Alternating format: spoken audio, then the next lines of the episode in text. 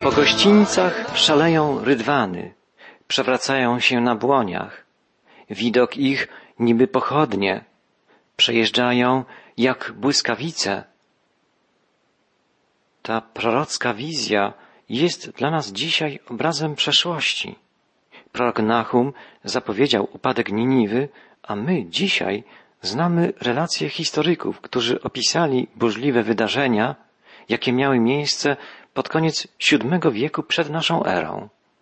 Upadło pierwsze wielkie imperium starożytne, Asyria, a towarzyszyły temu krwawe i długie walki w okolicach Niniwy.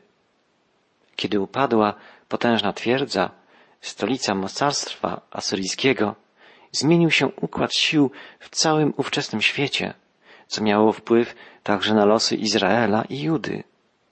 Nachum zapowiedział upadek Niniwy.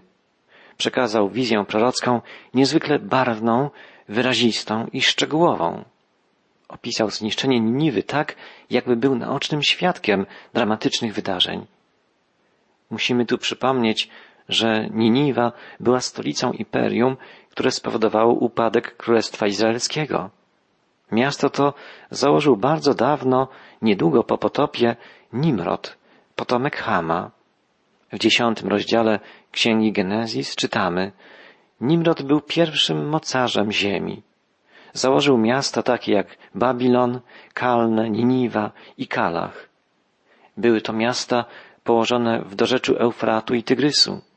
Tam rodziły się najstarsze cywilizacje, najpotężniejsze mocarstwa starożytnego świata. Niniwa niemal od początku była rywalką Babilonu. Babilon znajdował się w dolnej części Doliny Eufratu, Niniwa w górnym biegu Tygrysu. Oba miasta dzieliła przestrzeń około czterystu pięćdziesięciu kilometrów. Niniwa stała się potęgą światową około dziewięćsetnego roku przed Chrystusem. Wkrótce potem zaczęła gnębić Izraela. Około siedemset osiemdziesiątego piątego roku przed naszą erą Bóg posłał do Niniwy Jonasza, żeby zawrócić ją z drogi brutalnych podbojów. Jednak mieszkańcy Niniwy tylko na krótko pokutowali. Potem powrócili do swojej niszczycielskiej działalności. Podbili i zrujnowali wiele krajów. W siedemset dwudziestym pierwszym roku wojska asyryjskie dopełniły zniszczenia północnego Królestwa Izraela. Jeszcze przez dalszych sto lat rosła potęga Niniwy. I wtedy, około sześćset trzydziestego roku przed naszą erą, wystąpił prorok Nachum, zapowiadając rychły upadek wielkiego miasta. Upadek ten nastąpił po kilkunastu latach, w sześćset dwunastym roku przed naszą erą. W czasach Nachuma Niniwa była miastem królewskim, stolicą świata, potężnym i brutalnym, zbudowanym na grabieży narodów kompleksem miast, wielkim systemem pałaców i fortyfikacji. Obejmowała obszar o długości około czterdziestu pięciu kilometrów, a szerokości szesnastu kilometrów. Szacuje się, że mieszkało tam ponad milion ludzi. Bezpieczeństwa wielkiej Niniwy strzegło pięć potężnych murów, wysokich na trzydzieści metrów. I trzy kanały zbudowane przy użyciu pracy niewolników z wszystkich stron świata. I właśnie wtedy, u szczytu potęgi Niniwy, a w przeddzień jej nagłego upadku, pojawił się prorok Nachum i wygłosił zapowiedź, którą można by określić jako pieśń śmierci Niniwy. W kilkanaście lat po wygłoszeniu tego proroctwa przez Nachuma armia Babilończyków i Medów otoczyła Niniwę. Po dwóch latach oblężenia potężnej twierdzy nastąpił przełom. Rzeka Tygrys, stanowiąca naturalną barierę chroniącą dostępu do miasta, z powodu wyjątkowo intensywnych opadów deszczu wezbrała tak mocno, że wylała i przerwała, przełamała mury Niniwy. Wdarła się do wewnątrz, tworząc wielką wyrwę i podmywając mury wewnętrznych fortyfikacji zamku. Nachum zapowiedział: śluzy rzeczne się otworzą, a pałac będzie przerażony. To słowa siódmego wiersza drugiego rozdziału Księgi Nahuma. Prorok opisał też szturm wojsk babilońskich i Medów, galopujące konie, pędzące rydwany, turkot kół, połysk mieczy i włóczni, mnóstwo poległych. Posłuchajmy, jak wołał prorok Nahum. Tarcze jego bohaterów lśnią czerwienią, wojownicy w szkarłat ubrani, ogniem stali iskrzą się wozy w dniu jego przygotowania, a włócznie ich się poruszają. Po gościńcach szaleją rydwany, przewracają się na błoniach. Widok ich niby pochodnie, przejeżdżają jak błyskawice. Zwołuje on swoich wojowników, potknęli się w swoim pochodzie, śpieszą do jej murów, lecz przygotowano już dach oblężniczy. Ten opis walki, oblężenia, prorocki obraz oblężenia i upadku Niniwy częściowo już analizowaliśmy poprzednim razem, zwracając uwagę na to, jak niezwykle realistyczne i szczegółowe jest to, co pisze Boży prorok. Z jego perspektywy wydarzenia te należały do przyszłości, dopiero miały nadejść. Dzisiaj posłuchajmy dalszych, zdumiewających wypowiedzi proroka. W ósmym wierszu drugiego rozdziału Księgi Nahuma znajdziemy takie jego słowa. I władczyni obnażona będzie uprowadzona, gdy niewolnice jej, wzdychając żałośnie, jakby głosem gołębic, biją się w piersi. Ta wypowiedź Nahuma jest różnie interpretowana. Nie do końca zrozumiały jest oryginalny, poetycki tekst hebrajski, ale wydaje się, że to Niniwa jest tu nazwana obnażoną władczynią, a jej niewolnice, czyli mieszkanki, wzdychają żałośnie, jakby głosem gołębic, bijąc się w piersi. Kiedy podrywa się wielkie stado gołębi, spłoszone nagłym wystrzałem, rozlega się wtedy niepokojący łopot skrzydeł, jęk podrywającego się stada ptaków. Możemy sobie wyobrazić, jak przeraźliwy jęk unosił się nad Niniwą, kiedy dokonywano rzezi jej mieszkańców. Szczególną tragedię przeżywały wtedy z pewnością kobiety i dzieci. I władczyni obnażona będzie uprowadzona, gdy niewolnice jej, wzdychając żałośnie, jakby głosem gołębic, biją się w piersi. I stała się Niniwa jak zbiorowisko wód, wody jej się rozpływają. Zatrzymajcie się, zatrzymajcie, lecz nikt się nie odwraca. Kiedy mieszkańcy Niniwy ujrzeli na ulicach miasta wody wzburzonej rzeki, a za nimi nadciągające wojska wroga, nie słuchali już wezwań do obrony, rzucili się w popłochu do ucieczki. Prorok Nahum woła, zatrzymajcie się, zatrzymajcie, lecz nikt się nie odwraca. Rozchwyćcie srebro, rozchwyćcie złoto, bo nie ma końca ten zasób, nadmiar wszelkich kosztowności.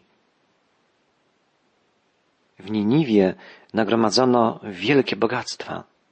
Podbite narody musiały płacić Asyryjczykom wysokie daniny. Ze wszystkich stron sprowadzano do stolicy imperium najpiękniejsze ozdoby, przedmioty, naczynia ze złota i srebra. Mieszkańcy Niniwy żyli w przepychu. Dzisiaj archeolodzy odkrywają w ruinach zamków królów asyryjskich wspaniałe dzieła sztuki. To wszystko pozostało w ruinach domostw, świątyń i pałaców, a także w grobowcach. Zagłada Niniwy była tak nagła i tak całkowita, że mieszkańcy nie zdążyli ocalić ani swojego dobytku, ani swojego życia. W przekazach historycznych czytamy: zniszczenie miasta było tak kompletne, że zapomniano po latach nawet, gdzie się znajdowało. Ruiny zostały zasypane piaskiem, powstały pustynne wzgórza, których nikt już nie rozpoznawał.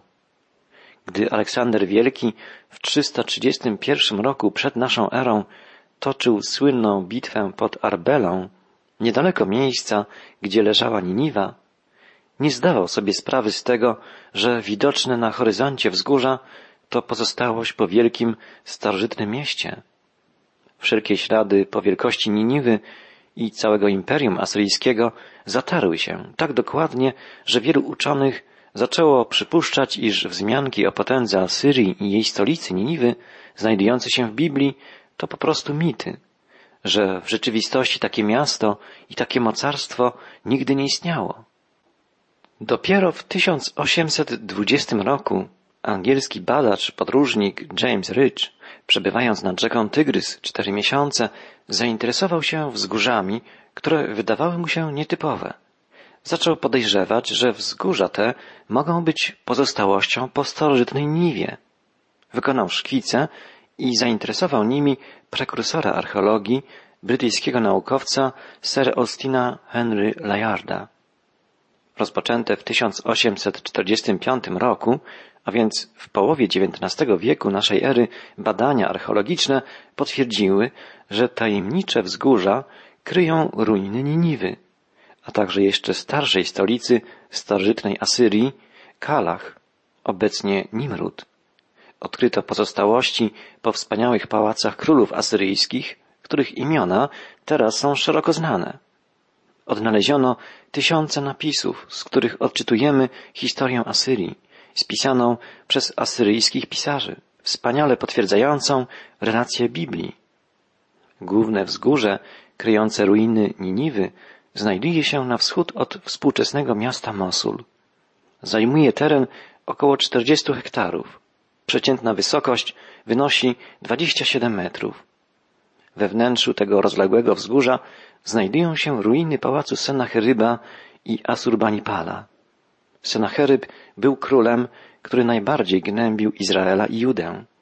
Jego pałac był najwspanialszy. Odkryto go w tysiąc osiemset pięćdziesiątym roku. Jego wymiary można porównać z trzema dużymi blokami miejskimi.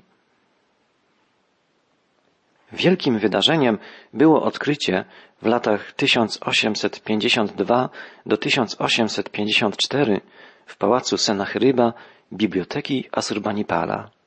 Pierwotnie znajdowało się tam około stu tysięcy tomów. Odnaleziono około jednej trzeciej zbiorów, które dzisiaj znajdują się w Muzeum Brytyjskim w Londynie. Dzięki temu epokowemu znalezisku jesteśmy w stanie dzisiaj poznać dość dobrze historię, kulturę, zwyczaje i wierzenia Asyryjczyków, narodu, o którym wiele mówi Biblia, gdyż dzieje Izraela były przez pewien okres czasu związane z tym starożytnym mocarstwem. Pod koniec dwudziestego wieku dokonano następnych, niezwykle ciekawych odkryć w leżącym niedaleko Niniwy mieście o nazwie Nimrud, gdzie kiedyś znajdowała się stolica Asyrii, zanim została przeniesiona do Niniwy przez króla Sennacheryba. Nimrud, kiedyś Kalach, leży na terytorium współczesnego Iraku i znaleziska archeologiczne tam dokonane zostały ujawnione dopiero niedawno, na początku dwudziestego pierwszego stulecia. W czasopiśmie Newsweek z dwudziestego pierwszego kwietnia dwa tysiące drugiego roku ukazał się artykuł o asyryjskich skarbach, w którym autorka Anna Piotrowska przypomina historię Asyrii i opisuje odkryte w Nimrud skarby. Są to niezwykle cenne przedmioty, głównie ozdoby pochodzące ze zbiorów królewskich. Czasopismo zamieszcza zdjęcia przepięknych koron, naszyjników, bransolet i diademów, należących do żon i córek królów asyryjskich, których imiona znamy też z kart Biblii. Wymieniany jest na przykład Tiglat-Pilesera trzeci czy Sargon drugi. Wśród niezwykle misternie wykonanych, drogocennych przedmiotów jest na przykład przepiękny naszyjnik, którego wykonanie zajęło złotnikowi co najmniej kilka miesięcy. Jest też korona, będąca jednym z najwspanialszych dzieł sztuki złotniczej. Składa się z dziesiątków drobnych złotych listków i kwiatów. Korona ta została złożona w grobie królowej Jaby, żony Tiglat-Pilesera trzeciego, którego znamy z opowieści ksiąg królewskich i kronik, biblijnych ksiąg historycznych. Zacytujmy kilka wypowiedzi autorki artykułu. Anna Piotrowska pisze o żonie króla Tiglat-Pilesera, Jabie. Jaba uwielbiała kosztowności. Kiedy jej dłonie dotykały złota, całe ciało przenikał dreszcz podniecenia. Codziennie rano stroiła się w liczne bransolety, pierścienie, diademy, naszyjnik. Uwielbiała, gdy biżuteria podkreślała koloryt jej skóry i czerń długich, kręconych włosów. Wszystko jednak przemija i jej uroda też odeszła. Pochowano ją w brązowej trumnie razem ze złotem, które tak kochała.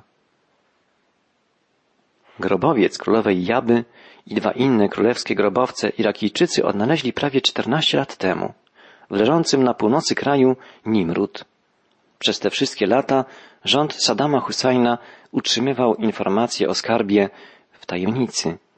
O jego istnieniu wiedziała z półoficjalnych przecieków zaledwie garstka archeologów. Dzięki slajdom prezentowanym na zamkniętych spotkaniach i krótkim wzmiankom w specjalistycznych czasopismach znali oni pojedyncze egzemplarze znalezionych naczyń oraz złotej i srebrnej biżuterii.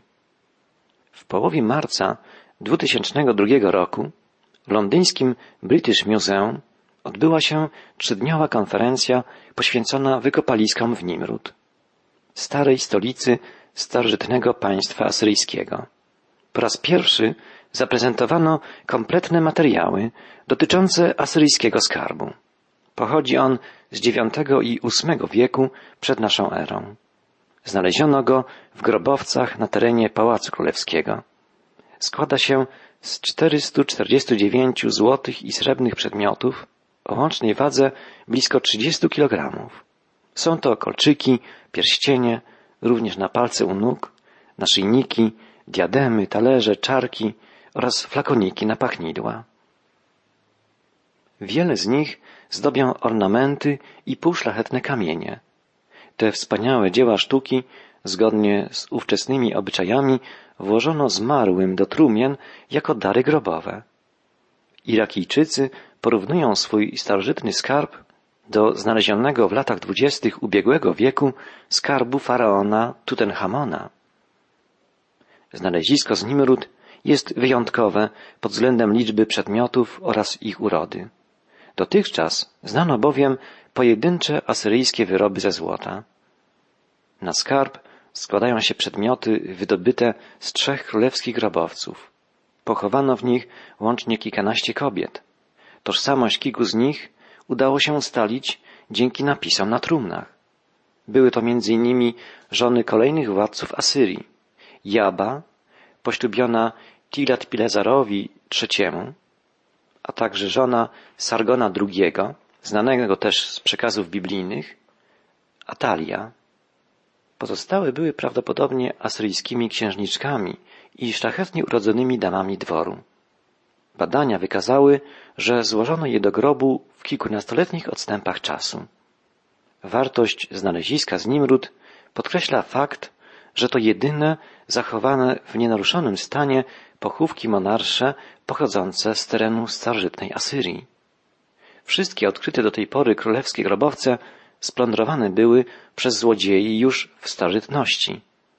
Groby w Nimrud ocalały, ponieważ odkryto je w nietypowym miejscu. Wiecznego snu Jaby przez prawie trzy tysiące lat nic nie zakłócało. Potem przyszli archeolodzy. Choć zburzyli jej spokój, odkryli, jak wyposażone były groby królewskie w starożytnej Asyrii. Dzięki naukowcom wiemy także, iż Jaba i damy jej dworu ponad wszystko ukochały złoto i kosztowności. Tak bardzo, że nie chciały się z nimi rozstać nawet po śmierci. Bożym wyrokiem potężna Asyria upadła, a naród asyryjski zaginął. Historia Asyrii sięga dwóch i pół tysiąca lat przed naszą erą, kiedy powstało miasto Aszur, pierwsza stolica Asyrii, która wzięła swą nazwę od boga Aszura.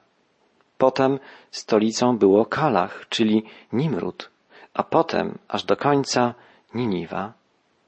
Największy rozkwit polityczny i kulturalny Asyrii przypadł na lata osiemset dwadzieścia do siedemset przed naszą erą, ale już przed sześćsetnym rokiem przed naszą erą państwo asyryjskie zniknęło z kart historii, podbite przez Medów i Babilończyków. Niniwa i cała Asyria zostały zniszczone. Bóg zapowiedział poprzez usta proroka Nahuma: uczynię ci grób, boś nikczemna. I tak się stało. Niniwa została pogrzebana. Asyria upadła całkowicie. Prorok Nachum woła na koniec: pustkowie i bezludzie, i zniszczenie, i serce omdlewające, i chwiejące się kolana, i skurcz we wszystkich biodrach, a twarze wszystkich utraciły krasę. Gdzież teraz jaskinia lwów i owożerowisko lwiątek, gdzie chodził lew, lwica i szczenię lwie, a nikt jej nie trwożył? Lew dosyć rozszarpał ofiar dla swoich szczeniąt i nadusił dla swoich lwic i wypełnił zdobyczą swe nory, ale gowiska swoje grabieżą. Asyria miała w swoim godle postać lwa, symbol siły i królewskiej godności. Asyria łupiła, grabiła wiele narodów przez całe wieki, ale Bóg powiedział: dość. Oto ja przeciw tobie, wyrocznia Pana zastępów. Puszczę z dymem twe rydwany, a lwiątka twoje miecz pochłonie. I wykorzenię z ziemi twój łup, i nie będzie więcej słychać głosu twoich posłów. Tak kończy się poselstwo drugiego rozdziału Księgi Nahuma. Tak kończą się dzieje narodu, który żyje bez Boga. Los Asyrii jest wielką przestrogą dla wszystkich narodów, wskazaniem, by nie oddalały się od Niego, lecz szukały Jego oblicza.